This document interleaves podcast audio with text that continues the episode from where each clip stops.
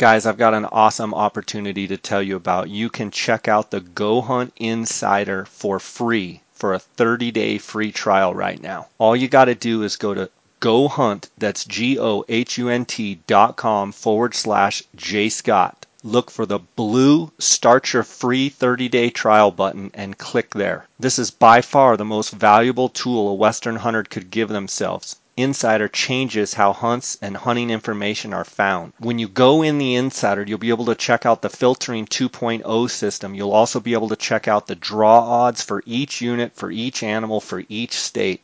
Go Hunt Insider has the best draw odds on the market as far as the most accurate. There's no one that gets as meticulous level of accuracy as Go Hunt Insider. You'll see there's complete coverage of 4,200 different profiles, every unit, every state, every species, every season. In depth analysis, interactive maps, season trends, unit access, camping and lodging nearby, and historical weather. You'll also be able to see some of the additional benefits, the strategy articles on how to apply, let's say in Arizona for elk, for antelope, for deer. You can go in there and see how in depth they get it's an unbelievable opportunity, a free 30 day trial. They also do monthly giveaways. So just by being an insider member, you get monthly giveaways. They give over $100,000 plus per year of giveaways gear, tags, hunts. Another unbelievable thing about the insider is the Go Hunt Gear Shop.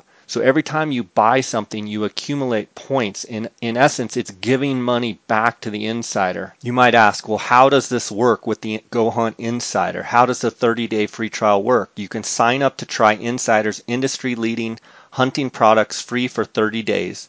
They do take your credit card information so that you can automatically become a member once you, your 30 day trial ends. You can cancel at any time during the 30 day free trial and it doesn't cost you a dime. You might ask, how is this different from other resources out there? Insider provides analysis and tools for every unit, every species, and every hunt. In each state that they cover, they don't just cover the top 10 units. Their coverage is super in depth, and you can find those hidden gem units. Maybe something that the draw odds uh, are a little bit better and maybe some quality. It's slipped through the cracks, and you might find a great hunt there. Right now, Go Hunt Insider covers Arizona, Colorado, Idaho, Montana, Nevada, New Mexico, Oregon, Utah, and Wyoming. All you have to do is go to gohunt.com forward slash jscott and check it out now. Since 1992, Herky Jerky has been committed to providing the highest quality beef, buffalo, elk, venison, turkey, and bacon snacks to their customers. Herky Jerky's award winning jerky and meat sticks are high in protein, low in fat, and carbs and are the perfect choice for hikers, hunters, anglers, boaters, campers, outdoorsmen, or anyone searching for a quick, healthy snack. All Herky Jerky products are proudly made in the USA with top quality ingredients. When Herky Jerky arrives at your front door, you can be confident that they will be the freshest you've ever tasted. Your satisfaction is guaranteed. For the month of July, it's a generous $10 off any order of $50 or more, and it includes free shipping. You must use the promo code JScott during checkout to get the discount. Go to herkyjerky.com. That's H E R K Y jerky.com. Check them out. Welcome to the J Scott Outdoors podcast. Today we have Chris Rowe of Rowe Hunting Resources. Chris, how are you doing? I'm doing good. Trying to stay cool out here. How are you been? Oh, I'm just trying to get ready and finish, put some last minute touches on my Dall sheep hunting gear and. Oh, that's coming up. Um, that's what Wednesday. Yeah, I leave in a few days, and so I'm excited to. um I'm anxious. No, I'm I'm just ready to go. I, I'd wish it was tomorrow, and um you know, when you look forward to a hunt like this for this long, it's like, you know, you recheck your gear over and over and over and you're just kind of staring at the wall ready to, you know, ready to get after it. So, um, yeah, it should be fun. I'll be there for a couple weeks. Uh, and then back to Colorado for a couple weeks, and then I'll be off to Alaska again for my Chugach Dall sheep hunt. Um, and then and then I'll be here for a little while, and then uh, off to the Odd Six Ranch um, one of the things about the Odd Six Ranch is uh, the big Spring Creek fire which is I think as of a few minutes ago I checked, it was like 106,000 acres uh, that's burned there in south central Colorado, and it's not very far away from the Odd Six Ranch. Uh, I've been down a couple times this summer checking trail cameras, putting up new trail cameras, and just um, checking things out at the ranch. And man, what a difference between this year and last year. Last year was one of the more uh, you know wet years as far as yeah. summer moisture and what have you. And this year it's just been very very dry. Um, know, and, and, and the whole why, area. Yeah, that's why the fire danger is just so bad this year. We, yeah, you know, I mean it's been crazy so right here. Yeah. Yeah, r- right here by our house uh, in Basalt, uh, there was a couple young people in their early 20s that went and shot tracer rounds um, up at the gun range there in Basalt and started the Lake Lake Christine fire that's now 6,000 acres. But I mean, um, could see smoke and flames right here from from our house, and um, almost got the town of El Jebel, which is just west of of Basalt, and now it's kind of going back up, you know, in the direction toward Eagle, kind of up Basalt Mountain, but. uh you know, there's a handful of fires actually burning all over uh, Colorado. Fortunately, Arizona hasn't um, had many start up yet, um, but uh, that that brings us to you know drought conditions. Um, you know, it's it's crazy dry here. I had we've, we've had several questions come in, um, and I'll dive into that. One of them, you know, talks about drought and what have you, but uh, any thoughts on these fires? Um, have you ever seen it, you know, this bad in a while? Um, just your overall thoughts on, you know, having been a Colorado resident for a long time, you know, drought conditions here. Well, yeah, it, it's kind of it, it really, and you'll hear people talk about 2002. I mean, 2002 we kind of had similar. It was it's one of those similar but different type of deals. But um, no, I, th- I think the big thing for people to to really be sensitive, especially if you're a non-resident, um, the reason why, uh, in my opinion, the reason why we're dealing with such a bad, why you, uh, it just seems like every other day a new fire pops up and it just goes. Um, part of the reason is is what exactly what you said is we had a real across the mountains, especially, we really had a good moisture cycle late, and so a lot of that vegetation, the summer, you know, the warm season grasses, and then the fall, the cool season grasses, all just just I mean, they were doing phenomenal. I was up at 11,000 plus feet last year in a, uh, one of the places I elk hunt. And I mean, the Idaho fescue, you know, which is a good, great, great forage for elk, especially winter range and everything else, It's a good cool season grass. That stuff was three foot tall. I mean, it was just as big and just, uh, just as lush as I've ever seen some of the the vegetation. I was like, oh my gosh, the animals are going to go into this winter exceptionally well. There was just so much food. Well, there you go. You you you build such a thick ma- uh, a thick amount of grass and low lying fire starter, if you would, you know, for lack of a better term. If that once that dries out, if you don't have rain falling on it, and greening it back up and knocking down the old stuff and, and just starting to kind of break down that old stuff, it is just ladder fuel. It just it helps any little spark. That stuff's going to go, and it's going to go, and it's going to cast a good flame. And when it does, it's going to leap up, and it's going to grab the low-lying, you know, pine limbs. And if the pines are stressed, you're done. You're done.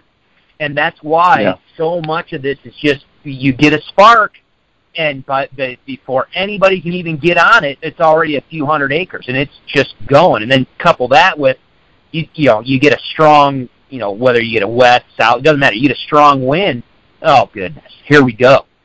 The problem, you know, and and so for me, uh, as a habitat guy, you know, well, let's even say you, Jay. I mean, you let's let's you brought up Arizona. Let's bring up a great example the Kaibab National Forest, and we've got a, a friend down there that is the head fire guy, one of the head fire guys down at, uh, you know, habitat and fire guys down in the Kaibab. Um, you look at, I mean, I remember going back when I was in undergrad school, learning about the Kaibab, the Ponderosa pine forest, and all, and just the amount of just unreal, really good stuff coming out of the Kaibab. They do fire. I mean, fire in the Kaibab is just like, yeah, I, you know, Commonplace. it's it is, and they do such a good job. And and you and you look at you know anytime you say, oh well, there was a fire in the Kaibab, oh, I know where I'm going because you get a good rain on that thing, and it's going to bounce back and just be unbelievable. But that's because most of the fires, most of the fires in and around that they're doing, end up being, you know, what they would, re- you know, what they classify as a cool or slight or a maybe maybe a moderate intensity to where fire on that landscape becomes a beneficial tool because it takes away the old stuff, it clears away, makes the path for new, and it and it just basically reinvigorates stuff. When we look at what's going on in Colorado now, and same thing with 2002, we, you look at the Hayman fire, and the Hay, I'm actually talking with a buddy of mine now that is familiar with that Hayman area. The problem is that you know, eh, let's you know, you, you Tell, tell the listeners about the Hayman area just so that they know where you're talking. All right, so roughly northwest of Colorado Springs, southwest of Denver, uh, starting from the foothills into you know, and then west into the mountains a little bit. So you look at you know Colorado Springs, Woodland Park, um, so lot you know uh, Sedalia, you know that you you'll you look at a map and it's like I said, northwest of Colorado Springs uh, is the best kind of geographical location for that. Uh, it was it was a low-lying mount, very mountainous, very hilly, very steep hills, but it's all ponderosa pine, oak brush country predominantly. Uh, then you get into some areas that had that thicker white pine and some other, you know, uh, maybe even lodgepole in there in some places, but uh, mostly mostly ponderosa pine and oak brush type of community.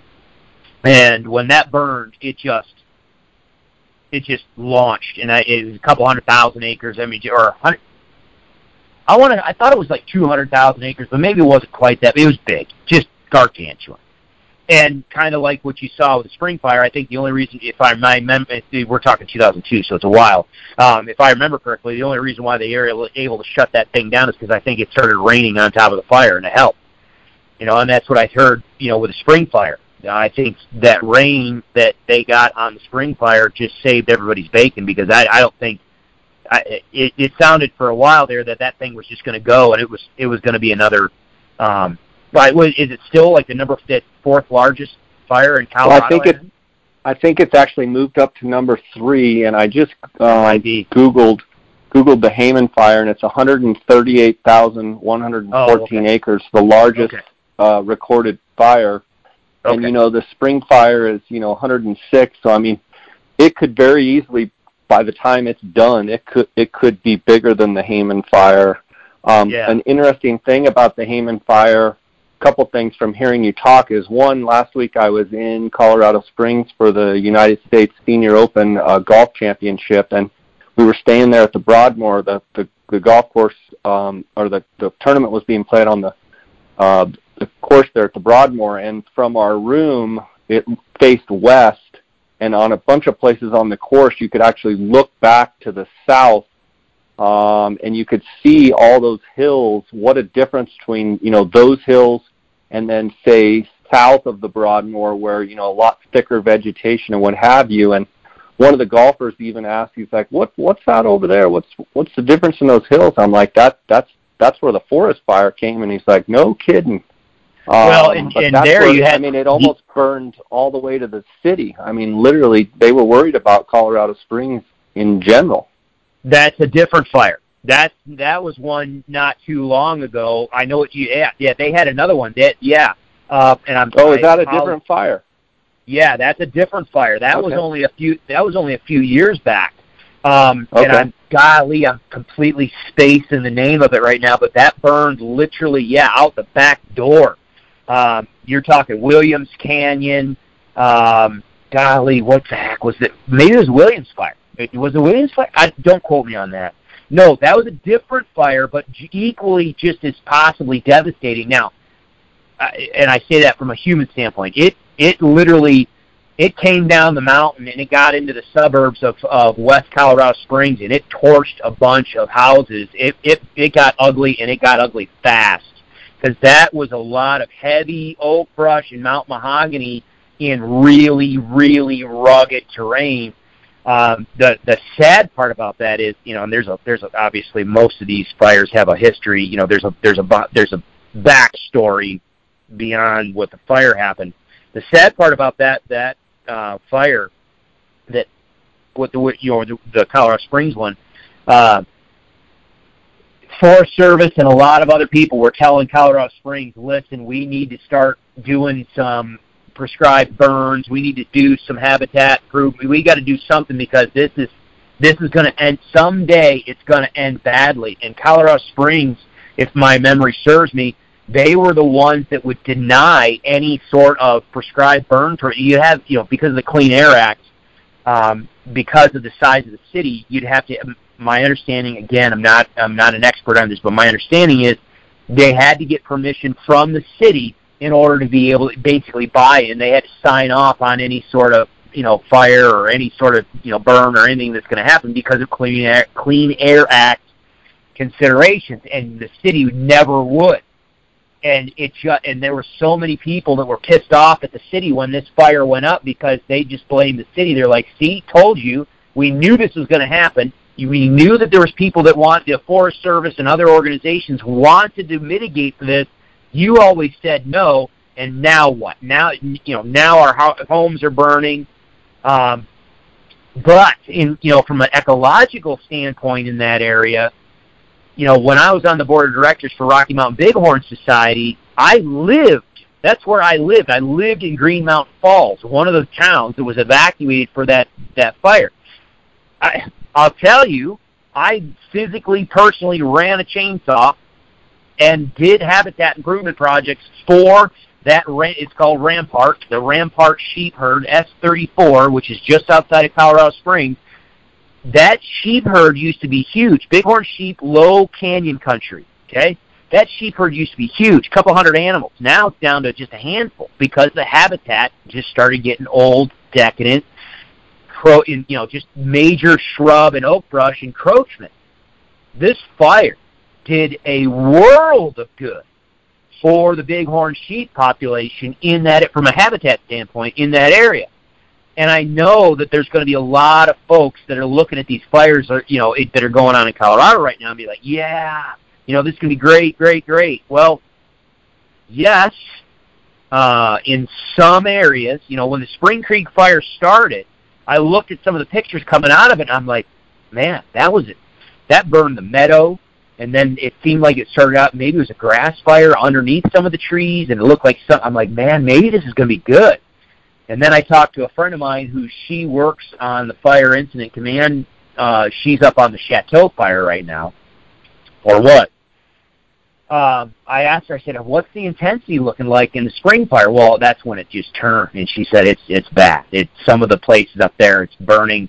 That the heat is so bad that it's sterilizing soil. You know, more than a foot deep under. You know, it's it's just torching the just just nuking the the soil and the the uh, everything. I mean, just it's sterilizing, and that's the problem.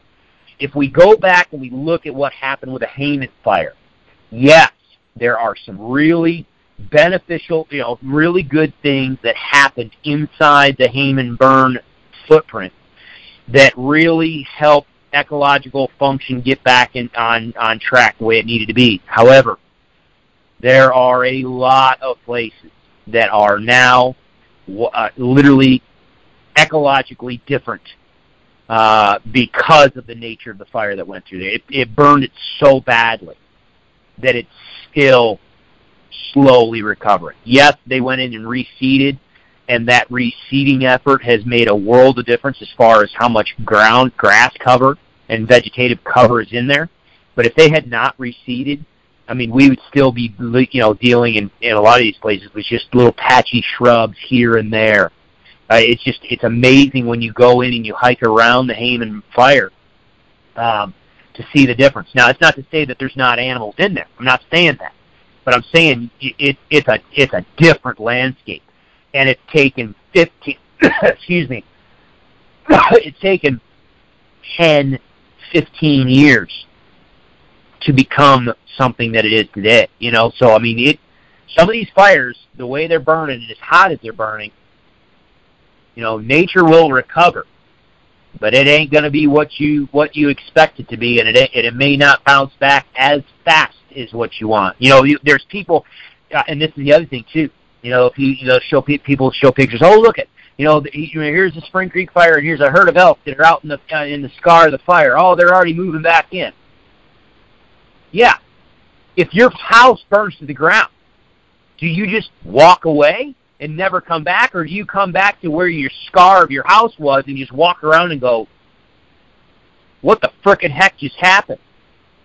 My house was Yeah. just here." You know what? That so a lot of that that initial elk and deer activity that they see back into the scar of the fire is just elk coming back in and going, "This was my bedroom. What the hell happened to my bedroom?" You know, this is where I was. This is where we go to eat dinner. This is dinner. This is our restaurant. This is where we eat every night. Uh, what the heck? What the? There's no grass here. What's going? And so they will. They'll wander around for a little bit because they are on a pattern. They know where they get food. They know where they get water. They know where they go to bed. And a fire burns through. All that you know, the fire disturbs them. The human activity disturbs them. But all of a sudden, that disturbance stops, and so they go, well, okay, maybe I go back and they go back and then they start wandering around going, uh, crap, now what? And then they move off and they'll, they'll figure it out. They'll figure out where they need to go to, to make a living for the next, you know, however long. But yeah, I mean, we, if we, if, if on some of these fire areas, we start to see uh, a gentle monsoon cycle, meaning where the monsoon moisture comes in and, and maybe it's it's uh, you know an afternoon rainstorm, but every day we just get a, a, a gentle soaker. That that's going to be very very very beneficial. But if we and unfortunately this is what happened in some of the Hayman burn scar area, and it just seems like it happens this way. I think just come the you know thermodynamics on on the the heat and and I, I, for a variety of reasons it seems like they get the fire out and the next rainstorm that comes over is this monster of a thunderstorm that dumps eight inches in one storm. And it And it all literally away. takes yeah, it literally takes all the ash, every ounce of topsoil that even thought about hanging on, and it just washes it right to the creek bottom, leaving nothing but just crushed gravel, cr- you know, crushed granite um, and rock and I hope that doesn't happen. If if we have the ability to, ha- if if the good Lord gives us the blessing of just a few, just give me some gentle soakers, just periodic soakers over the top of it. Let's just wet the ash down. Let's just settle the remaining topsoil. Let's just get it soaked. Yes, in some of the areas where we have a uh, low intensity fire, that grass is going to just explode. The shrubs are going to explode. The aspen shoots are going to explode. Even some of the moderate intensity fire areas, the shrubs are going to jump back. The aspens are going to jump back. We'll have some grasses that jump back. Um, I'm sure that the Forest Service and some of the area conservation stuff are going to go back in and probably do aerial seeding. They usually do just from a, if nothing else, from a soil stabilization thing and an erosion control. Um, but if if we end up, but but um, once you start getting that moderate intensity and then you move into that high or extreme intensity heat, those are those you'll hear people talk about hydrophobic soils where basically it makes it to where um, it just the soil the water beads up on the surface and runs right off. It doesn't even go in. It doesn't even soak in. And so it just it becomes this erosion nightmare uh, bare soil nightmare that now if there's if if you have some ponderosa pine that has lingered in that area, or you had some pine cones that were, you know, closed up tight and, and were released because of the fire, Okay, ponderosa pine does good in that gravel or that granite, you know, crushed granite gravel type scenario. Um, but man, in some of these places where you have oak brush um, or locust, the problem, the growth form of those species can be problematic and it can absolutely fundamentally change the landscape structure to where it may actually not even be that great for habitat for critters. So it's going to be interesting to see what bounces back, man, you know? For sure. I mean, um, while you were talking there, I looked. It was Waldo Canyon fire and there Black we Forest. Go. There it yeah, is. Black Waldo Forest Canyon. fire. Yeah. Yes. There Waldo were two Canyon. there, um, a Yep. year apart, Black Forest and Waldo Canyon. But uh, Yep. Waldo Canyon. yeah, I mean, um, from a standpoint of, you know, the Odd Six Ranch is fairly close to the spring fire. From what we've heard, the spring fires burn very, very hot. Um, if they don't go back in and do much reseeding or anything like that, in your mind, will it affect and could it impact, say, the Odd Six Ranch where um, elk, you know, wintering, you know, could they just, they're going to have to go somewhere. Um, do you think it could, you know, the area near the Odd Six Ranch could see an increase in elk numbers? Uh, that is possible. What I would want to see is what does the migration pattern look like in that area right now. Um, Yeah. And the reason why I ask that is, say for instance, let's let us let's take the the south end of the Six and create an imaginary east-west line. Okay, that goes up and over the ridge, over to the sand dunes. Um, hmm if there is existing elk movement north south over that line, and there are some elk that are on the south end of that, and they're over in that Spring Creek region. Absolutely, I think you could see a lot of those animals head up and over, and, and they're going to go where the better habitat is. However, if the population of elk in that area generally always stays south of that line, and they uh, excuse me, say they winter further south or they winter southwest or south, you know, if they winter somewhere else, it, what I would anticipate is they just move farther in the directions they normally go. You know what I mean? Sure. Seeking seeking what they're looking for. Yeah. That's right. That's right. So I'd be I'd be curious to know what the uh, movement pattern, the the seasonal migratory pattern is in that region. Where where the you know um, obviously, well, I guess you, you can't even say obviously. Where across the highway there, you know, I'm I'm sure that there's a lot of elk that probably winter and stay south of that highway, but the area that's north there, um, it'd be interesting to see what their movement pattern is, and if there's connectivity, I yeah, absolutely, absolutely they could. And and this is, you know, again, you and I have had conversations about habitat stuff on the Six. I- I'll tell you right now, this is where you sit there, and, and if me as a wildlife manager, I would absolutely triple down on everything I could do to improve the habitat quality on that property. For no other reason, if you do say- right now, let's just let's just say the Odd Ranch has a, a, a wintering population. What do you think? Five hundred animals? A thousand? Well, how many? How many last year did you think you guys had on the ranch? Well, about a thousand resident elk is what we figured, kind of during Okay. that time frame of fall. You know, the fall Okay. time frame. fall to winter. Okay, so if that's the Yeah. case, that's what's there when you have a full complement of all the habitat that's south of your property. If Right. in fact you do have that mixing to where now maybe there maybe there's another thousand that winter south of there, is that ranch going to be able to, to sustain two thousand? Or or even another five hundred? So from a standpoint, you know, there, and there, I guarantee there's two, there's, there's two types of people listening to this conversation right now. There's some that, you know, the anti-private land people are like, ah, you know, I don't want, ah, I don't want, you know, screw you and, you know, stacking all those animals on private. Yeah, yeah. Well, the flip side is there's a lot of private property is a lot easier to do habitat improvement projects on than than federal ground. Period. End of discussion. That that that's just a non-starter. So you have the ability, the land the landowner has the ability to do stuff on that ranch right now with no one's permission.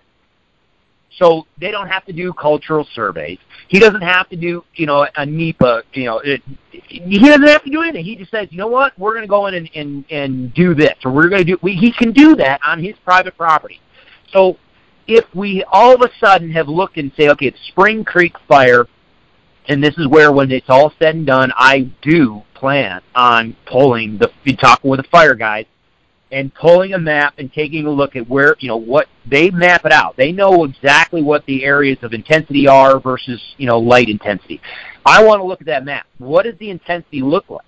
And if, if, if it turns out that the north end of that Spring Creek fire was just brutally intense, then me as a manager, I look at it and I'm like, okay, that tells me that the recovery, again, unless we unless they go in and reseed and and we get good moisture on it so that the seed germinates and actually survives unless all that all of that merges and comes together marvelously there's going to be a whole bunch of animals in need of food period and right. so can you can does your ranch does that ranch right now have the habitat quality to support an influx of 500 to another 1,000 head of animals or not?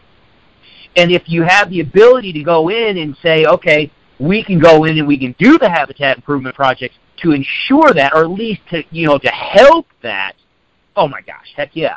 And it's going to benefit everybody in the long run because in the short term, that private ranch may actually be the the the the, the fail safe for where a lot of those animals can go back to, have sanctuary, have food, they can survive, and then let the Spring Creek area over these next couple of years start to bounce back. And then those, uh, you know, if it does, if the aspens start coming back in, the grass starts coming back in, in those moderate and low intensity areas, get a good soaker of rain, sure, those elk are going to jump right back in there.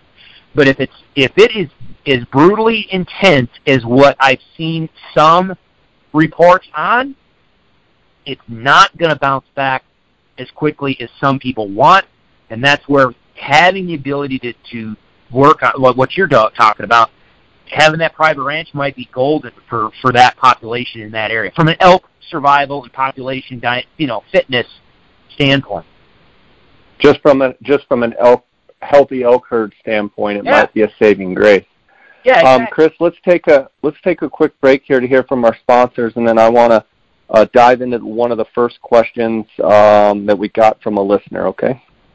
Okay, guys, I want to tell you about one of the new sponsors at the J. Scott Outdoors podcast, and I'm excited to tell you about this awesome team of dynamic realtors that I know very well. Dar Colburn, who has been my hunting and guiding partner for over 20 years, has partnered up with my nephew, Jay Pyburn, to create the Colburn Pyburn team. If you're looking to buy or sell any real estate in the state of Arizona, you can't go wrong with the Colburn Pyburn team. Dara and I have been in the real estate business for over 20 years together, and my nephew Jay is an up and coming realtor that has many sales under his belt and, and is a phenomenal resource for any person looking to buy or sell real estate in the state of Arizona. Just for the J. Scott Outdoors podcast listeners, if you have any real estate needs at all, if you use the Colburn Pyburn team, you're going to get a $500 gift certificate from any retail shop of your liking. KUIU, Outdoorsman's, Sportsman's Warehouse, Cabela's, Amazon, you name it.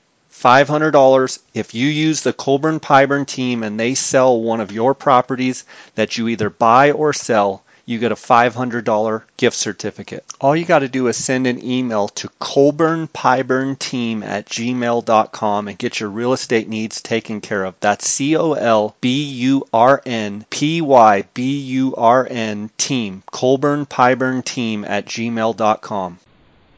Guys, I'm excited about one of the new sponsors of the J. Scott Outdoors podcast. Canyon Coolers is based right here in Arizona and makes premium roto molded ice chests that work. The Outfitter Series coolers are made with near vertical exterior walls to fit snugly into tightly packed hunting rigs without a lot of wasted space.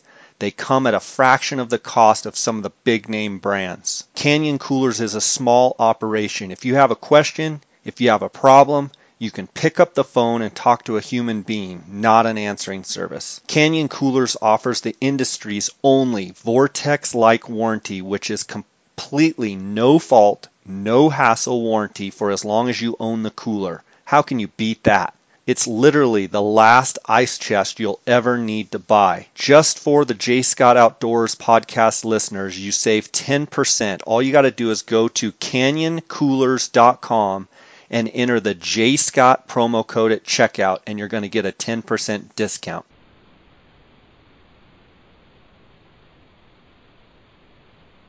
Okay, Chris, we've got a question here um, from on Instagram. Uh, it's S S C L I N E three twenty one. Hey Jay, I have a question about South Central Colorado. I didn't draw, so I'm going back to my old honey hole. This year, I understand this is one of the worst droughts on record. I'm hunting near Pagosa Springs. Uh, I'm still he- headed up the week of September 18th, trying to catch the early rut. If you have another podcast, can you discuss drought conditions? I'm curious how you would hunt it. Will the river count as a water source? How important will it be to find wallows? How will it affect grazing? Thanks for your help. What do you think, Chris? Uh, I think you need to go look at the picture I posted. This is oh, what is it, a week ago now or something? That the latest drought um, map. Southwest Colorado is just uh, it's just scary. It's just so dry. It's just it's just bad.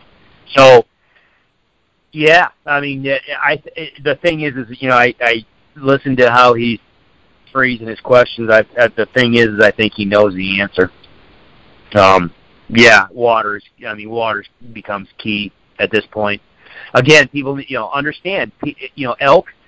Yes, they are going to choose the areas that have the best green up. You know, if there's if there's green grass and forbs and, and shrubs and stuff around, they're going to go. They're going to they're going to migrate or um, concentrate around those areas but elk are grazers, and so they can function on some of the older decadent stuff that was around that might be still lingering, especially if you're in, you're talking about you know some blue grass or those fescues and stuff that, that that hold their nutritive value for longer, but they need water. So my answer to him, my opinion to him is, yeah, that the the rivers obviously. I mean, if if that's the only place they're going to get water, there's there's going to be elk utilizing that to get water. Um, but that I, I would be, um, and I will be. I mean, I doesn't matter where you hunt in the state right now. It, it you know until we start getting some really good monsoons, water is going to be key.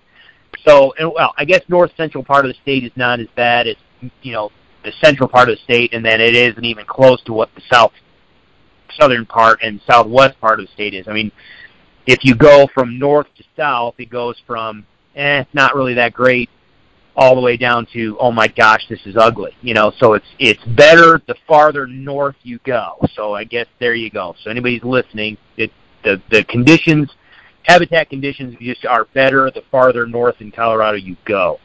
But if you're hunting central and southern Colorado, water is going to be key. And if you can find any place that you have water tucked up into cover, up into habitat, somewhere up on the mountain, on a bench, on a little, you know, a little meadow, a little little drainage, a little seep, a little spring, a little wallow, whatever. If you if you can find those little remote water sources, and it and it's even close to a bedding area or a feeding area, oh my gosh, yes, um, I want to know where every one of those things are. So water absolutely is going to be key. And then as far as food and, and affecting grazing, yeah, I mean, I talk about this. Uh, yeah, it was 2000, the summer, or excuse me, yeah. Uh, no, it doesn't matter. We've had some years where you where you have these squirrely uh, weather patterns. Where again, that's the thing with the monsoons. It's not like back east. It, you know, kind of back east, you'll have these days where um, oh, we're going to get rain, and it's like a it, it covers the entire state north to south, and it's a wave that everybody gets rain, and they just get a soaker. That's not what western monsoonal moisture usually is. Western monsoon moisture is big thunderstorms, and that side of the mountain just got three inches of rain. My side of the mountain hasn't had rain in three months, and it literally it is that. I mean, it, it can be that stark of a difference. If if that and if we start getting a cycle where the southwest portion of the state starts getting those afternoon thunderstorms, then it's going to be up to, you know, when you, if you can do some preseason scouting, great. If you have a contact in that area that can kind of keep you in the loop on what's going on, great. Otherwise, keep your face every day glued to any sort of weather app that will allow you to watch, you know, the, the radar, you know, what, what rainstorms are going where, because if the rain falls on one side of the mountain but not the other, I can tell you right now where the elk are going to go. Or if the rain, you know, falls on this end of the valley, but this other end, you know, the, the other end doesn't really get it, guess where the elk are going to go. They're going to go to where the vegetation quality is better. And in the situation where we have out here out west, that can sometimes become spotty, where one area is much better than another area. That's why a lot of times you'll hear people talk, you know, when the season's over. You know, you'll hear people talk, and I've heard this repeatedly. Maybe uh, southwest part of the state had a quote unquote normal moisture cycle year, and so when the elk, eh, geez, a Peedway, I talk about this with rethinking the rut series. Why, you know, what affects cows cycling into estrus? And so if you've got a normal moist moisture year, and all things are equal, the elk are going to go into those cows are going to go into that fall cycle on a normal cycle. So the people that hunt down there that have been hunting for years go into their season and they're like, "Oh yeah, it was awesome. It was just like I, you know, just like I expected." But then meanwhile, you talk to somebody that that hunts up in the White River National Forest or, you know, you say the central part of the state and they're like, "Goodness freaking gracious. I couldn't buy an elk until the last part of the season. And then you'll talk to somebody who was up in the Routt National Forest, up on the you know on the border of Wyoming. And they're like, late? Are you kidding me? There was nothing going on late. It was all early. And so you sit there and you you know these you know you'll have hunters start arguing with other. You're an idiot. You don't even know what you're talking about because but okay, you're three different areas of the state having three different types of, of environmental factors that affected the the elk rut it, it changes. Well, that part of it is when we look at what the rainfall does, especially on these dry years, man, they will move to where the green up is. They are going to try to choose the best location that they can. Um, and in this case, I mean, goodness gracious, we could, we could, I mean, anybody that's anybody that's a subscriber to the Elk Module who's watched that, you know, the, the Rethinking the Rut series, knows exactly where I'm headed on this one, but you know, I talk in that series. There's a hand, there's a bunch, there's everybody always talks about a late rut. Well, there's really only one thing that causes a late rut, really, from an environmental factor. But there's a whole bunch of other things that will actually pull elk to cycle early. Well, the one thing, the, the primary thing is poor body condition. So if from the cow, if they don't have that nine percent, roughly nine percent body fat composition, they're not going to cycle normally. Well, here we are. If the vegetation has been that bad this summer because of high drought conditions, and those cows still are nursing calves, so they're putting energy into those calves, we very well could, in some areas of the state, see uh, cows cycling maybe a little later than normal. So I guess that's something to consider for him. You know, he's, he said, what did he say? He's heading out the 18th. Yeah, and that was a couple things. There's a couple things that I want to point out about. Um, he's talking about going out the 18th. Um, I don't know if that's a you know fr- from a work standpoint or if he's thinking you know that's going to be the best part of the season. One thing I would make sure he understands is the moon is full on the 25th, um, and you know it's it's a new moon uh, on the eighth or ninth, and you know depending on where he's going, you know exactly you know, obviously, like what Chris is saying is, you know, watch the weather and see where the you know where the water's hitting exactly. I I can't reiterate that more. Like you take Unit Nine in Arizona or Unit Ten in Arizona, um, you just yeah. if you can monitor throughout the uh, summer exactly where those clusters of storms have hit, and in your summer scouting when you're driving around, literally try and gauge, okay, this part of the unit has seen dry and make notes of it. Okay, this part of the unit from here to here seems like, you know, I drove through here and they've got puddles everywhere. Okay, let's let's come back in a week or two and see if okay, all of a sudden we've got a big green up.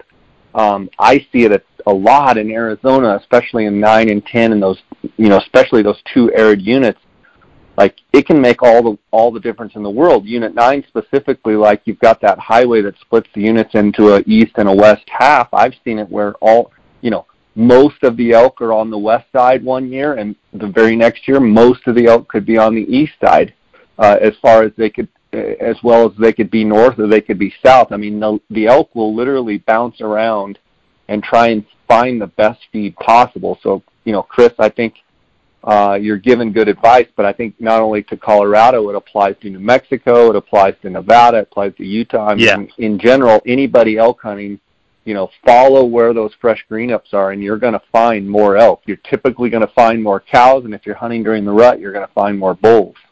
Yeah. Um, yeah the other exactly. thing would be, you know, he's talking about coming and hunting, you know, starting on the 18th, um, leading right into a full moon on the 25th. Um, you know, I might say, hey, maybe you consider coming a few days early. Um, you know, maybe that 10th, 11th, 12th, 13th, 14th, 15th, 16th, 17th, 18th. Um, and you know, we've we've had the discussions about hunting during the moon and all that stuff. But with drought conditions, one would say, okay, well maybe we need to go later because the cows aren't going to be as fleshy. They may not cycle. You know, so I mean, I could play it either way. Um, what are your thoughts as far as, you know, picking a later date because you think maybe the cows might cycle at a later period, Chris? Yeah, see, and and that's kind of if if if it was me, um, and it's kind of funny I, since I've got to I've got to go to Arizona and, and guide this year. I don't I don't personally have my own flexibility on when I hunt the, in during the season. However, I think I I probably would. Well, God, see, I okay. Now you're talking about person. See, I love to hunt early. Um, I like hunting when the bulls are just breaking up out of their bachelor groups. I like hunting bulls that have fewer cows around them. Um, so I really do like earlier rather than later, personally, for my own personal hunts. However, if if I wanted to hunt when the bulls are likely going to be bugling more, then yes, I would seriously, me personally, I would probably lean towards the later half of the season this year if I was hunting in the southwest, southern or southern part of the state. Um, of Colorado. Of Colorado, of right? Colorado, of Colorado at this time, if nothing changes, if the drought continues, then I probably would lean towards a little later. I actually am not too worried about the full moon. I, I, I, um, some of the best bugling activity actually can be around that. So sometimes you can use that full, that bright moon phase to your advantage if you know what you're doing. And, I, and we've talked about it. I've talked to, I talk about it quite a bit on the elk module. Uh, so I'm not so worried about the, the full moon portion of it. Uh, he's picking a time period that, that goes over that fall equinox, and there's a lot of people that think, well, the fall equinox is what kicks a lot of things in gear. Well, yeah, photo period, yeah. But body fat composition is a big driver on, you know, yeah, photo period might flip the switch, but if there's no imagine yeah there you go imagine a, a motor that has electric start photo period is flipping the switch but if there's no gas in the tank it ain't firing up. So Right. photoperiod might allow the hormonal change to happen, but if she doesn't have that body condition, she's not going to cycle, and so she might come in late, or she might miss it, or whatever. But that's where I would start to lean towards. Okay, I'll err on the side of caution and maybe maybe push my my hunt a little later if I'm going in the southern part of the state, just to to hedge my bets against Yeah. that. And you mentioned the drought map. Um, I actually about an hour or so ago on my Instagram uh, story page, I, I posted a picture of actually the whole western U.S. And Nice. if you look at southwest Colorado, like like where he's talking Pagosa Springs, like it's maroon, like it's Yeah. the darkest, the worst color of all, showing the worst, most severe drought, extreme drought. But Yeah. then you know you you take if you co- if you take Colorado and just cut it in half, north to south, pretty much the from you know the middle line up, it's not too bad to be honest with you. And then as you get up into Wyoming, I mean, some of Wyoming and Montana, you know, were 150, 160, even 200 percent of normal. Yeah. Um, so I think a lot of those guys in Wy- in Wyoming and Montana, like you know, the rivers still in Montana are, you know, barely floatable and fishable, and you know they've got tons of water up there. Um, and then you you know if you look at that same map, you know, northern New Mexico is super dry. Uh, northwest Arizona, um, you know, there's that whole swath of maroon line there that just that you know doesn't look good. Uh, Chris, another thought uh, or question that he had was, uh, or part of that question was, he was, um, will a river count as a water source? And I'd say absolutely. I mean, any water, Yeah. a stock tank, a Yeah. wa- you know, a, a water trough, but a, a river, live water, of course. Um, elk love streams. Uh, they love rivers. Um, you know, live water for sure. And then he says, how important will it be to find wallows? Well, for me, and Chris, I'll want you to weigh in on this. Uh, wallows are fantastic if the temperature is hot. So not necessarily having a huge deal or significance with drought conditions, more along the lines of if the week that you're hunting or the week before you're hunting that it's been fairly dry, not a lot of moisture, it gets warm, gets hot. Um, I find that those elk really hit those wallows hard because they're trying to cool down. It, it really, in my mind, the elk, uh, you know, hitting wallows has nothing to do with what happened over the whole summer. In my mind, it has more to do with in the immediate vicinity of your hunt time frame. You know, in the last two weeks, has it been real hot and dry? Well, if the answer is yes, then yeah, wallows are huge. If it's um, you know, rain everywhere over the last two weeks, you know, going into your hunt and there's puddles literally everywhere and there's water everywhere, then, you know, wallows are going to be harder because there's more water around. Um, why don't you weigh in on that wallow situation, Chris? Yeah, and it, it depends on what his what the nature of the the specific nature of the question uh, of what his intent was in that question because elk elk don't necessarily need wallows. They, they from a physiological standpoint, they don't need wallows. They will use wallows. They love to have wallows, but they don't need them. They'll actually they'll roll around in dry dirt. They'll piss in the ground and roll around in dry dirt. You'll hear people talk about dry wallows. You'll see that in Arizona a lot. Um, they don't they don't need a wet wallow. They love them, and they will use them. They don't need them. So if they're not if if if there just aren't any wallows in the area, that doesn't mean that there's no elk in the area. Um, as long as there's they're able to get water. So if it's a, say you have a, a you know a river and there's good elk habitat everywhere around that river, but there's really no free water anywhere that they can get muddy, doesn't matter per se. That, that the elk are still going to be somewhere around there. They, most of the time, um, he so he might be just talking about you know do I need to find wallows as in do I need to find those little water you know if an elk is not going to drink out of a river do I need to find some other water source like a wallow or spring or something like that? If the river is there, the elk will use it, but they will use any other water source that they can find as well. So I look if if you know that's how I evaluate wallows and, and whether or not I want to actually hunt them or sit them or whatever. Because you know, again, uh, uh, if, people have not experienced Arizona, this is one thing that I hope um, your podcast and and having these discussions at least will help. One of the cool things about Arizona is you just don't have rivers everywhere. You know what I mean? So most of the water how about how about nowhere?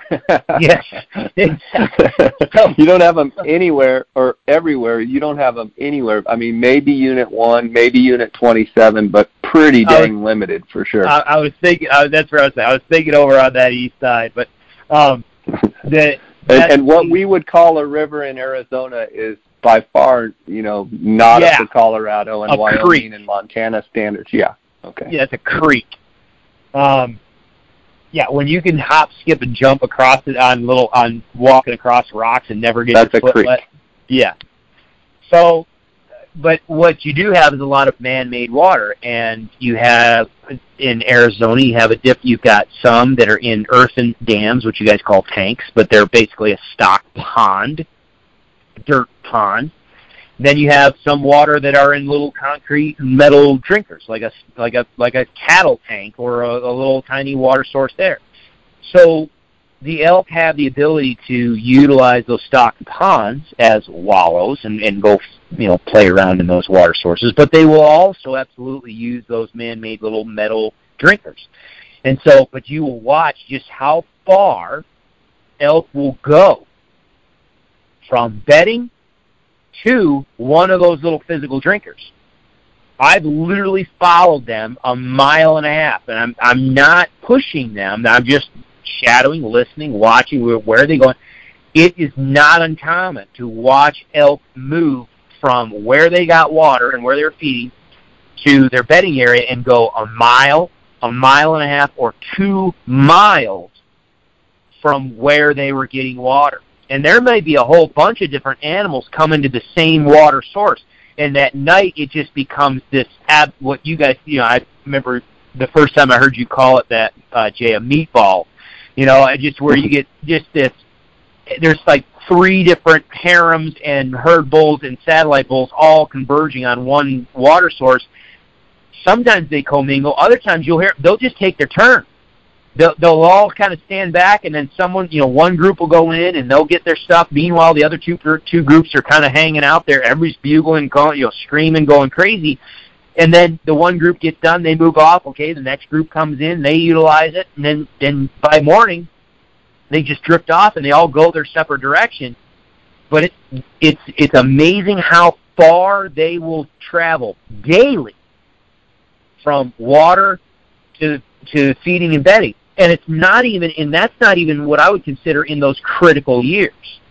So if we get in those situations where goodness gracious, it's you know, we're in an exceptional drought or whatever, do not do not overlook the fact or or or, uh, or take for granted that you might have elk and they might be doing it in the cover of darkness.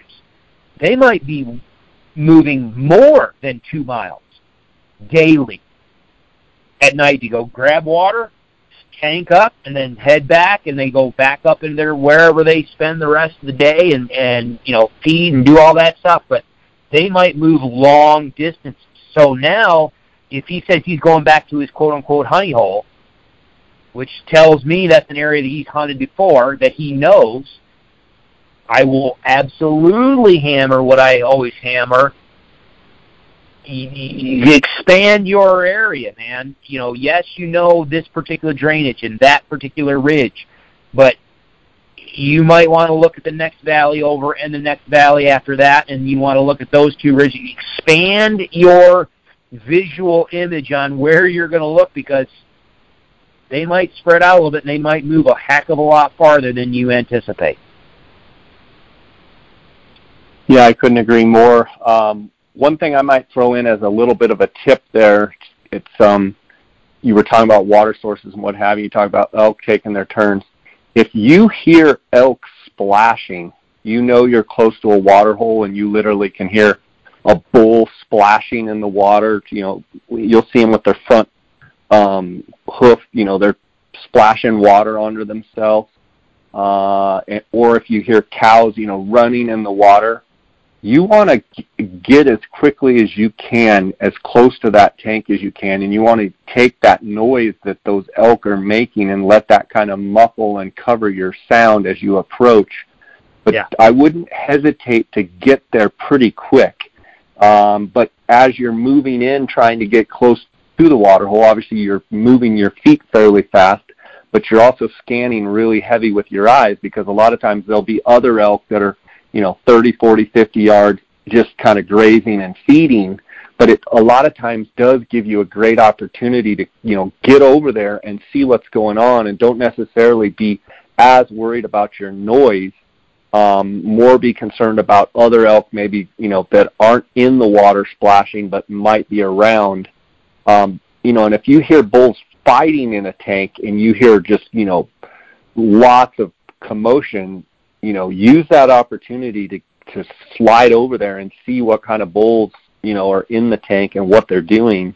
And then a lot of times, even if you're not in range, I mean, you you almost have a 50-50 shot if you just get pretty close, trying to determine what those bulls are, if any of them are a shooter, and then you have a pretty good chance that they're going to either come out of the tank when they go to leave by you, or you know they may go dead away, but they could walk literally right by you. I've had elk where I've snuck up to the tank and they come walking up over the dike of the tank and literally walk right by me.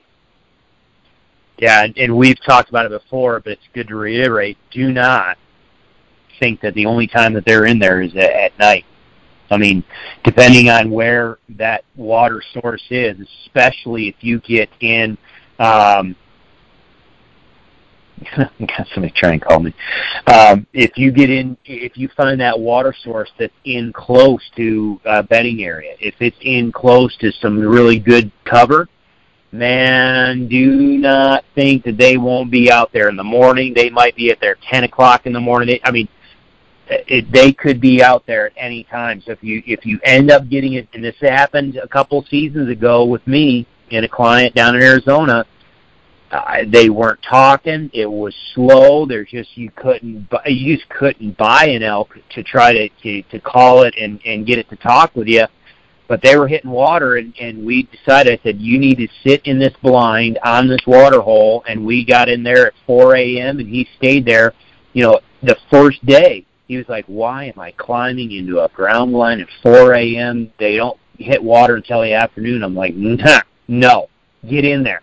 And I mean, he had elk in front of him almost constant the entire day, just because the location was good. It was it was a water source that was close to a couple of different bedding areas.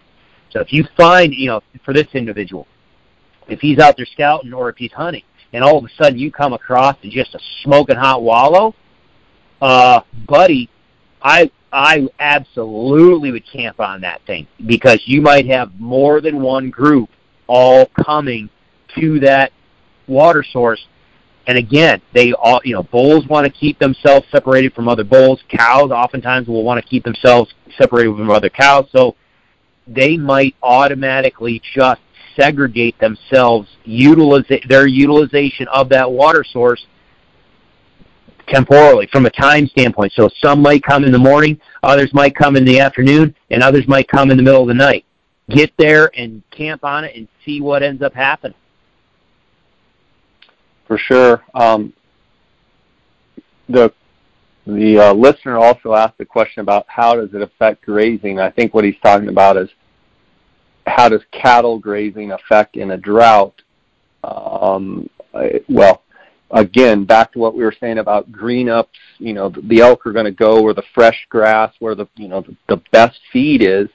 Um, and I've said before that, you know, elk, if they have a choice, they're going to feed in a different pasture. If, if, if there's just cattle everywhere and they're pounding it, they're going to move over and find where they're not, you know, they'll feed right next to cattle and no problem. But if they have a choice, if say there's a pasture fence and all they got to do is hop over the fence, they're going to feed over on the non-cattle side of the fence.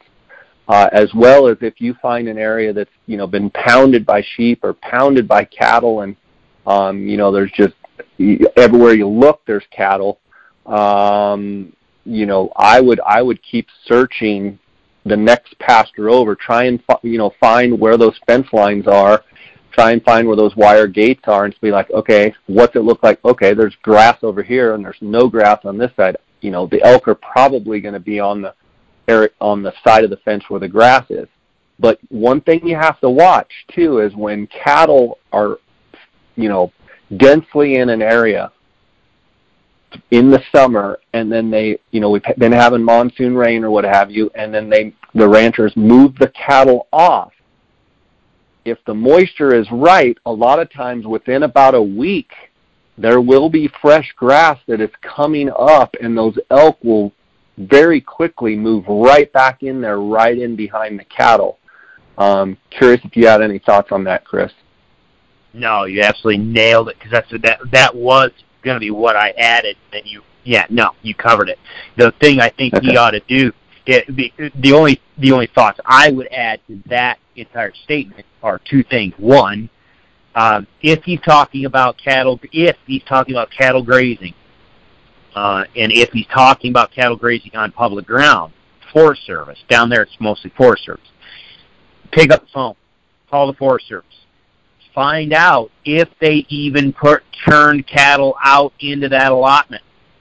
See if they even allowed grazing this year. They may have not even opened up the allotment because there's no food. So pick up the Forest Service and talk to them and say, uh, did did anybody turn cattle out into this area? Yes or no? And if yes, okay, when did they put them in, and when are they supposed to get them out? When are they getting out? Because sometimes, even though they might open it, they may only open that allotment for half the uh, half the time that it normally is, just because there's just no food. So utilize that resource. Call the forest department, you know, Forest Service, and and get a hold of the department that manages the grazing allotment, and ask them: Are are there cattle in there now, or are there going, or will there be? Um, because there there may not. But you, you you're absolutely right. If if the rains come, then you might be better off in a place that had grazing. If the rains do not come, then you might be better off in a place that doesn't have the did not have the grazing. So that's where you're going to have to keep track of the weather and call the Forest Service and find out what's going on from the from the cattle standpoint. If you're just talking about uh, elk grazing, then I think we've covered it. You know, they're going to go where the where the better quality vegetation is. For sure. A couple things I'd also like to point out about drought conditions, and this is coming from someone that literally spent 20 seasons, um, you know, in Arizona, you know, chasing those elk around, videoing them, what have you.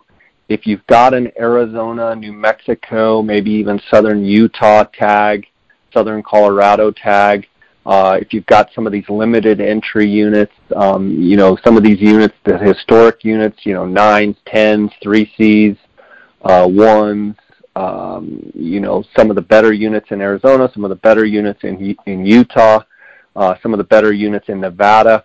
Um, if you're dealing with drought conditions, and I'm just telling you guys to literally slap yourself here and listen, you have to adjust your expectations for what you're expecting on a hunt. And I've heard it over and over and over. Well, I waited 22 years to draw this tag and I drew this tag and my answer to him is, well, that's great.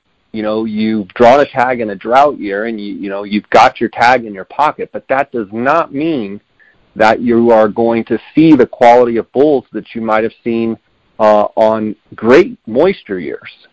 And I would argue with anybody out there and we'll be talking about more of this on the podcast when I get back from the Dall sheep hunts. But if you have an Arizona tag this year, you better have expectations that are not as high as it would be in a moisture, um, good moisture year, because these bulls can be 10, 20, 30, even 40 inches smaller than they were last year. And I'm betting that this is going to be more like a 2002. The last really bad drought we had was 2002. Um, the other thing you have to adjust your expectations for is the amount of bugling. Um, in 2002, the bugling was widespread across the state. It was not very good.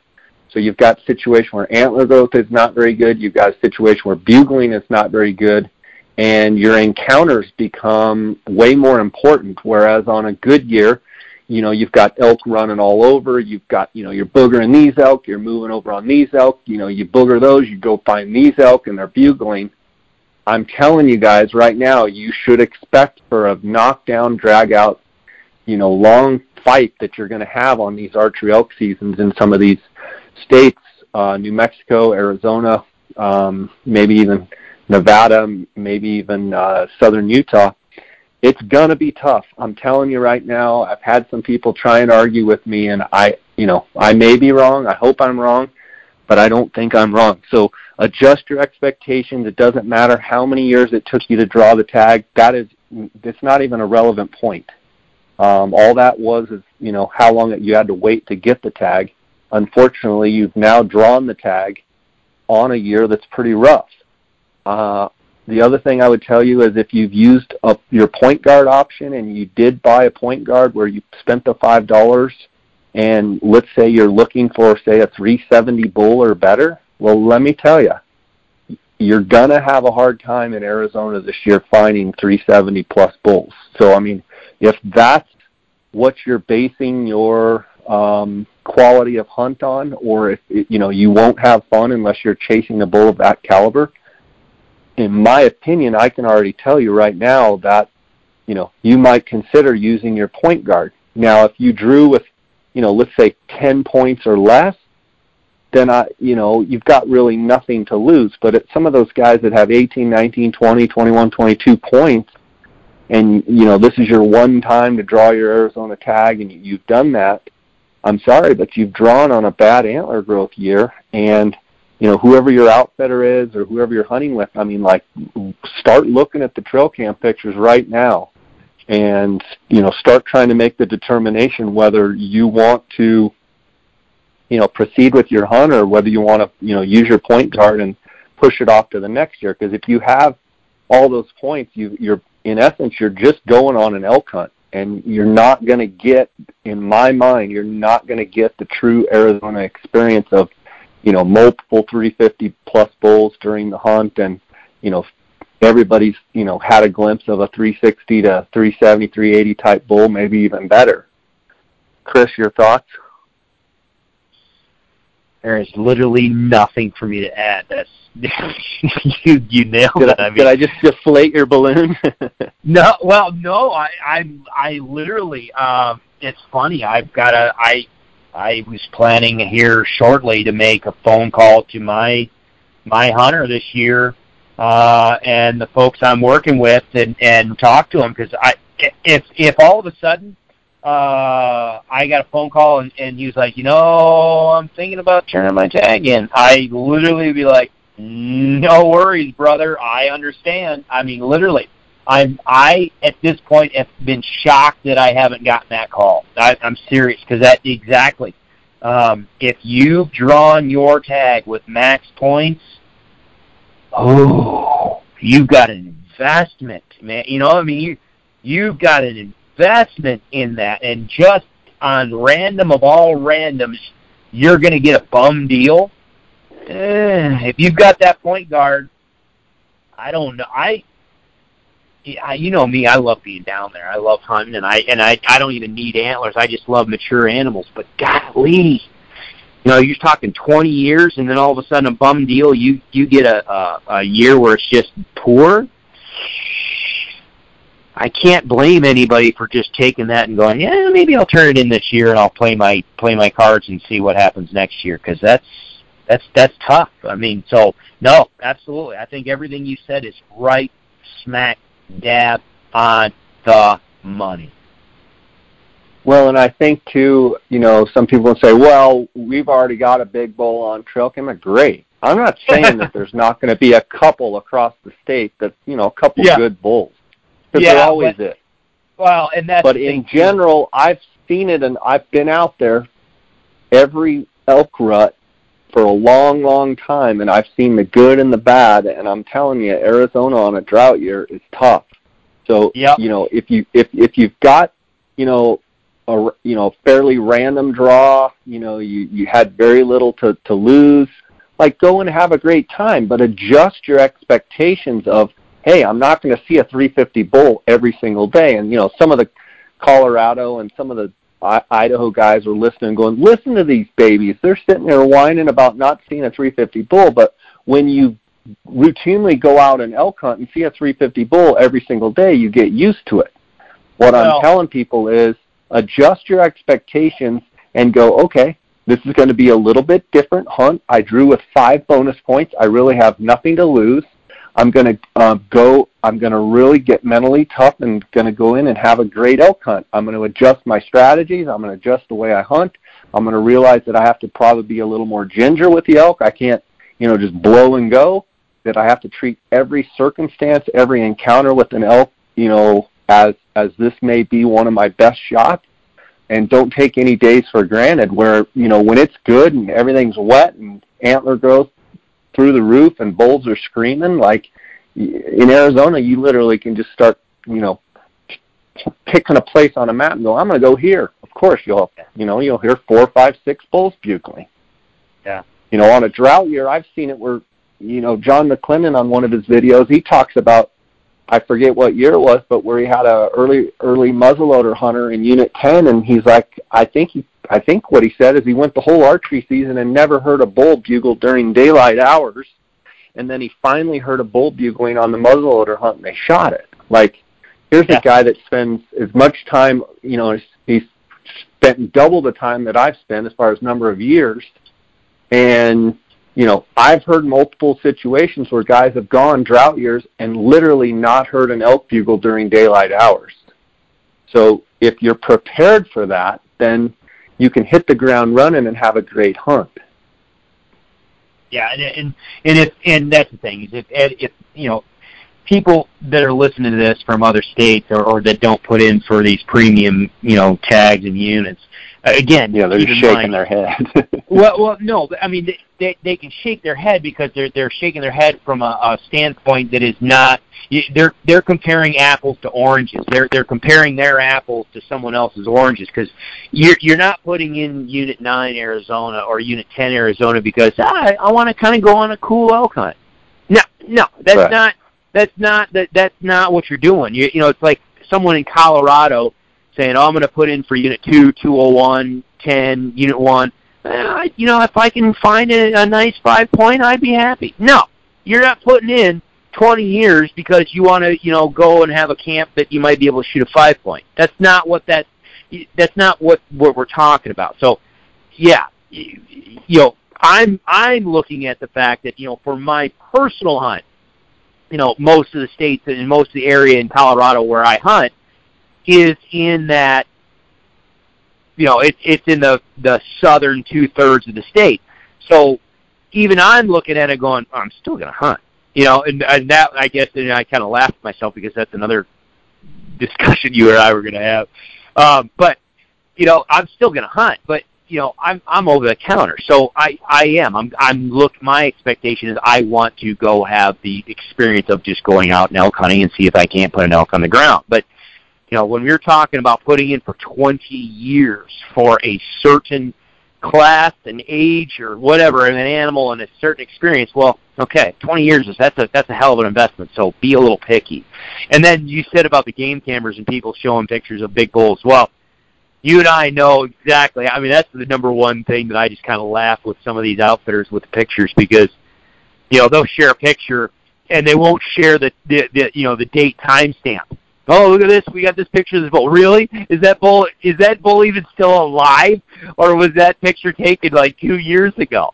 And then even if you took a picture right now of that giant bull on that water hole, I mean look at the giant bull at Flare. You know, was it last year, the year before, got killed what, twenty three miles from where he summers. Yeah. I mean, it, these bulls summers move. in nine and got killed in seven west. Yeah. Yeah, exactly. I mean, so some of that stuff I look at, I do, I laugh because I'm like, okay, yeah, people just don't understand that. Yes, the bull is there, but that's again, you this whole issue with trail cameras. You're in the summer, you're catching the bulls on their summer range, not necessarily where they rut. And so, yeah, oh, we got a picture of a big bull. Whoop-de-doo, because he's going to be 15 miles from here in the blink of an eye. As soon as those ha- those antlers start to harden up, he looks at his watch. He goes, "Zip, I gotta go." And then yep. two days later, he's he's not even the same county. Yeah, exactly. Let's take a quick break here. Guys, I want to thank KUIU.com. That's K-U-I-U.com for their sponsorship of this podcast. And KUIU Ultralight Hunting makes the best ultralight hunting products on the market today. From items like the Peloton 240 full zip hoodie, the Chugach NX rain jacket, and the Super Down Ultra jacket, which will be going on my hunts to the Northwest Territories here soon. If you're talking about KUIU pants, some of the pants that I like are the guide pant. That's for colder weather hunts, like down in January on my Coues deer hunts. You've got the Tiburon pant for the warm season hunts. That's got the air dock technology where it breathes really well. You've got the Attack Pant, which is probably their number one selling pant. You've got their new Pro Pant, which is their all season, all terrain hunting pant with a new quiet ultra suede foam lined knee pad.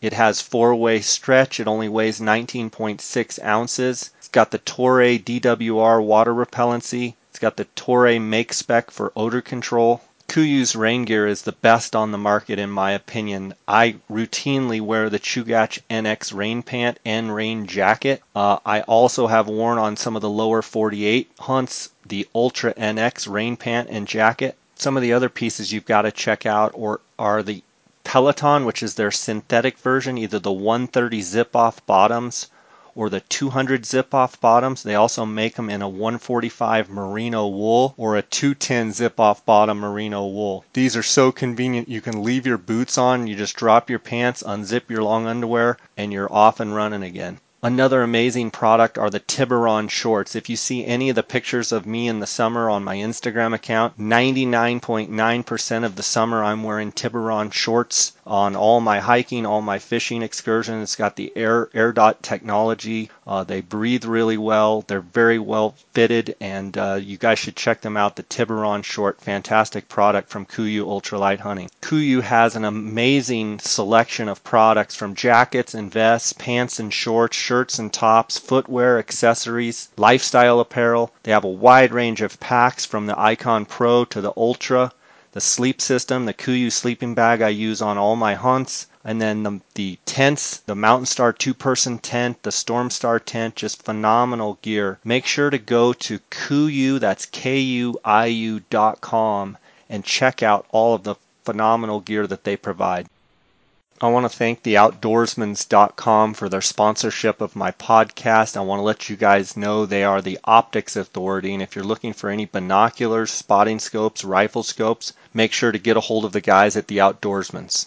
If you use the J Scott promo code, you get a 10% discount on all Outdoorsman's products. Go to outdoorsmans.com or you can call them at 1 800 291 8065. Okay, Chris, um, we've got another question. Uh, this one should be fairly um, easy to answer and uh, shorter than the last response. Uh, says, this is from Joey Wiem, W-I-E-M on Instagram. I have a question, and maybe it can be a podcast question for you and Chris. Uh, is it your experience that when a bull is raking a tree that its eyes are closed, giving the hunter an opportunity to rush in close, uh, I heard this somewhere and wanted to cross reference it. My answer to that would be anytime you're out there uh, elk hunting and you hear an elk actively raking a tree where you can hear the brush, you can hear the antlers against the tree limb, and or if you hear two elk fighting, whether it be, you know, clicking antlers or actively, really aggressively fighting, I would tell you from a standpoint of trying to get in close, yes, if I hear that, I'm going to be kind of like moving in on the water hole where if you hear splashing, I'm going to be moving quick with my feet, scanning fast with my eyes, but trying to close the distance as fast as you can. Uh, are their eyes closed when they're very aggressively fighting? Uh, their their eyes actually like roll back and yes i've seen it where their eyes actual eyes are open but they're rolled back. Um, i've seen them with their eyes open. Uh, i've seen elk when they're rubbing. It seems like the more aggressive that they start rubbing the more that they do um, close their eyes and or kind of protect their eyes uh, and I have been able to literally sneak up where you could almost touch the elk when they're rubbing. When they when you hear the noise, your feet are moving. When you when when you don't hear the noise, you immediately stop. When they go back to rubbing, your your feet are moving because a lot of times they're going to rub, then they're going to stop, and they're going to op- they're going to look around with their eyes. They're going to keep their antlers and their head where they're rubbing the scent and all the scent gland up on the trees, they're literally going to have the branch bent over, but they're just going to stop. They'll kind of look around, then they'll go back to rubbing. So for me, it's a matter of timing. When you hear the noise, you're moving. When you don't hear the noise, you have to stop. And it's not like you stop five or six seconds after you hear it. As soon as you hear it stop, you stop. And the closer you get, uh, the keener you have to be on timing exactly when you hear the noise, when you don't hear the noise.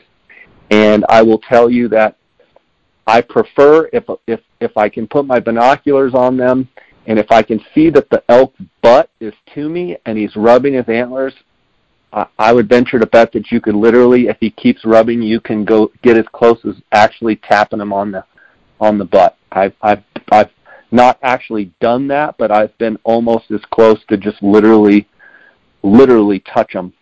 Um, when they're facing you, you have to be a lot more. Um, you have to pay a lot more attention to that time when they stop because they do open their eyes and they kind of look around and then they go back to rubbing. Chris? Yeah, absolutely. The only thing I'm going to add to that is uh, and I'm going to pay attention to what they are rubbing on. So Jay, what you're used to, I mean, you down where you spend a lot of time hunting now, you've got pine trees, but you got those junipers and and that type of stuff too. So I thought you were going to say cactus. exactly. They were rubbing on cactus. Um, yeah. So but if they're if they're rubbing on uh, stuff that has a lot of low lying branches and a lot of, or if they're rubbing into some shrubs and it just t- the more nasty branches and stuff that they're tossing around, the more likely they're going to have their eyes protected and closed it to a certain degree. But you can also hear bulls; they'll be rubbing on a say a, a, a nice smooth pine tree, or they've already rubbed all the, the low branches off, and they're just scraping the bark of a of a sizable tree, well, there's really nothing flying around per se. They're just rubbing and, and just you know, you know, playing around. If that's the case, then their eyes are probably going to be more open. So take a look at what they're rubbing on. If they're thrashing branches and, and stuff around, more likely they're going to have their eyes closed.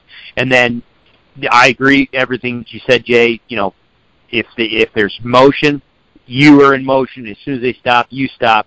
The other thing I would say is, if you can, to the greatest extent possible, and and I'm almost willing to lean in the direction of I would almost be willing to flirt with my wind a little bit, but go in a direct route. Go straight at them. If you straight at the noise.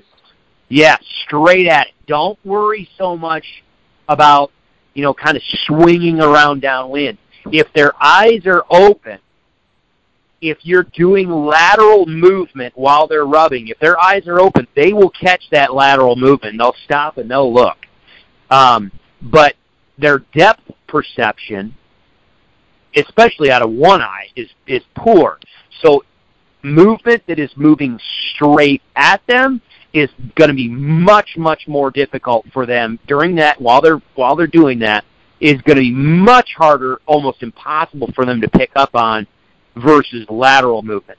So if the wind isn't quite perfect but it but it, it could work but it might not be perfect i would move straight at the animal rather than move laterally trying to get the wind right I think you, I, you, you're better off just moving straight at him, close the distance right now, move in, get set up, and if he's, especially he's broadside or quartering away, or quartering away from you or whatever, you just shot opportunity, smack him. But yeah, yeah, and I'll, I'll take that even further. If you hear him aggressively raking, like go straight at the noise and go as fast as like I've Yeah. at times I've literally take off running, yeah, and then of course I'm waiting to hear if he's going to slow down. If he starts slowing down his raking, I start slowing down.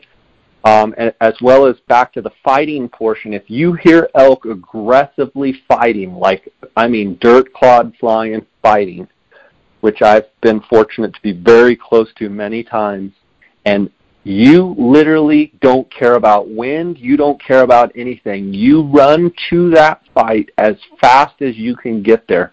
You go in a direct line. The noise you hear when you hear them clanking, the whole time you're running, you're listening to them fight. You're trying to close the ground as fast as possible because they absolutely do not care about anything. I can't tell you how many times I've literally ran up on elk and they're 15 yards away and I'm just standing there. I ran up there.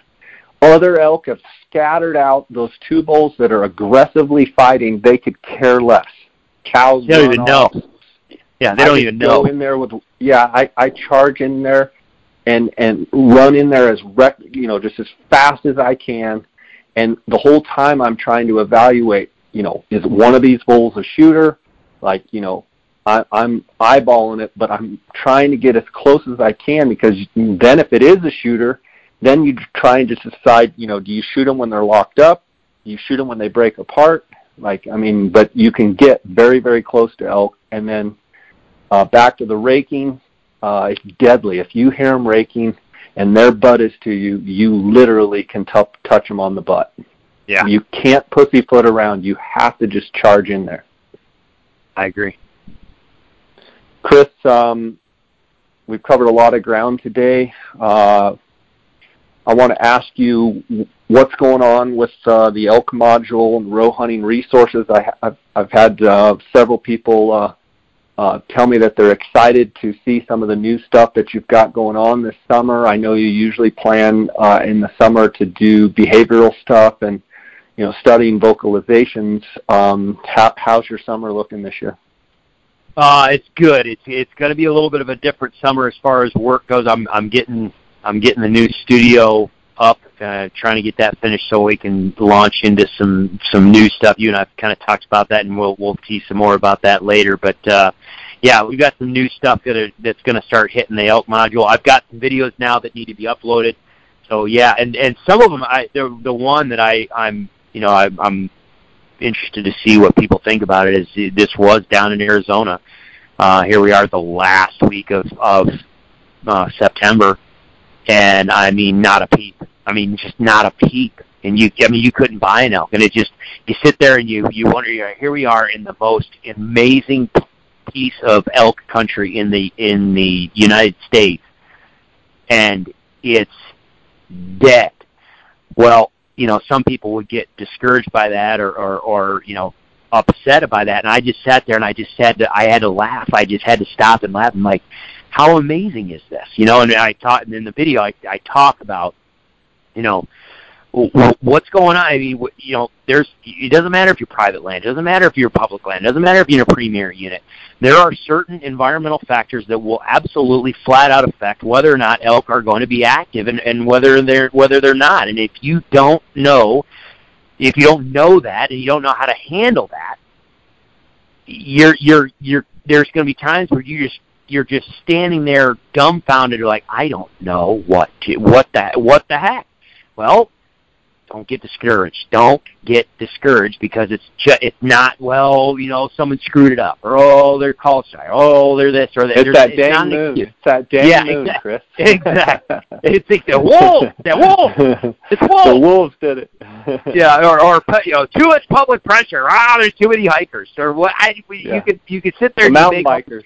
Yeah, exactly. It's all you can make these excuses that you want, but um, so no, there's we. I, I'm getting ready to get geared up on to start dumping some new stuff on the on the module and and do just a lot more. Uh, just just yeah, it, it it's going to be fun. I, I've gotten a lot of good feedback from folks already that they've been out there kind of over the years have, have gone different avenues of education and then they they jump onto my stuff and then they're like my gosh i didn't realize there was this. I was like yeah i told you. I mean when i say there's like almost 40 hours worth of stuff on there people are like yeah but i but i, I didn't realize. Yeah the word the word comprehensive doesn't cover it. It's yeah. like that uh, again I mean, you know it's that not kind of glazes Yeah. over the, the you know just kind of Yeah. barely you know comprehensive is not even a word that even but uh well uh, congrats with all that you do with the elk module at Roe Hunting Resources and um encourage the listeners to check you out um Yeah. chris as always i want to give you a chance to let the listeners know how they can find you uh how they can follow along and what have you and i always appreciate you having you on No, I, I love being on here with you, brother. Um, no, just always it's just Roe. It's spelled R O E.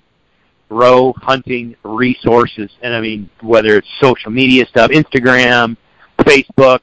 Uh, you can look up our YouTube channel that way, and, and the website is just roehuntingresources.com. And, and folks, don't forget that you know you put in the J Scott Podcast promo code, it knocks twenty percent off. So you can't. I mean, it's, it's you can't beat it. we're and, saving and now money we're saving money Exactly. See, you're sa- it's it's just like anybody else. I saved I saved twenty percent.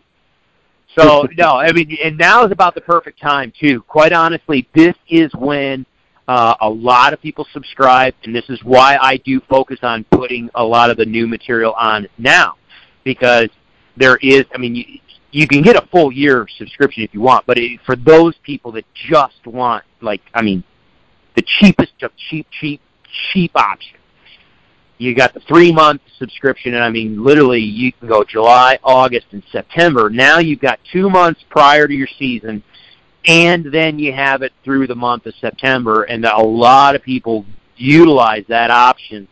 Um, and that's why I do start focusing on dumping the, the new material now because, you know, so many people are looking for it. So that's always a, a very, very good option. And and for those people that go, oh my gosh, I want more time, well, you can always upgrade. I mean, you we can always do this the full subscription. But no, July, August, and September. This is the push. This this time everybody starts getting excited. I'm I, I'm actually out shooting my bow early this year. I've got a new setup. I'm I'm trying to get my butt in shape again. so no, Awesome. now it's the crunch time. It's it's coming quick, man. It's coming quick. Right on, man. Yeah, they'll be bugling before we know it. Um, sounds good. We're actually, I'm looking out the window. We're getting a shower here. Um, hopefully, this shower is hitting this Lake Christine fire a couple miles from my house here, and um, yeah, it's it's puddling up pretty good out there. So that's great. Nice. And uh, Chris, as always, thanks for coming on. God bless you, man. Uh, I'll talk to you when I get back from my Dall sheep hunts.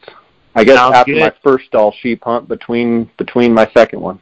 Exactly. Yeah, not not a bad problem to have. No, brother, have fun. That that, that slipped and- off my tongue pretty good. That was uh you know between Dall sheep hunts. It's I'll probably never be able to say that again in my life. So yeah, you're li- you're living you're living rough right now. I'm telling you, you're living rough. yeah.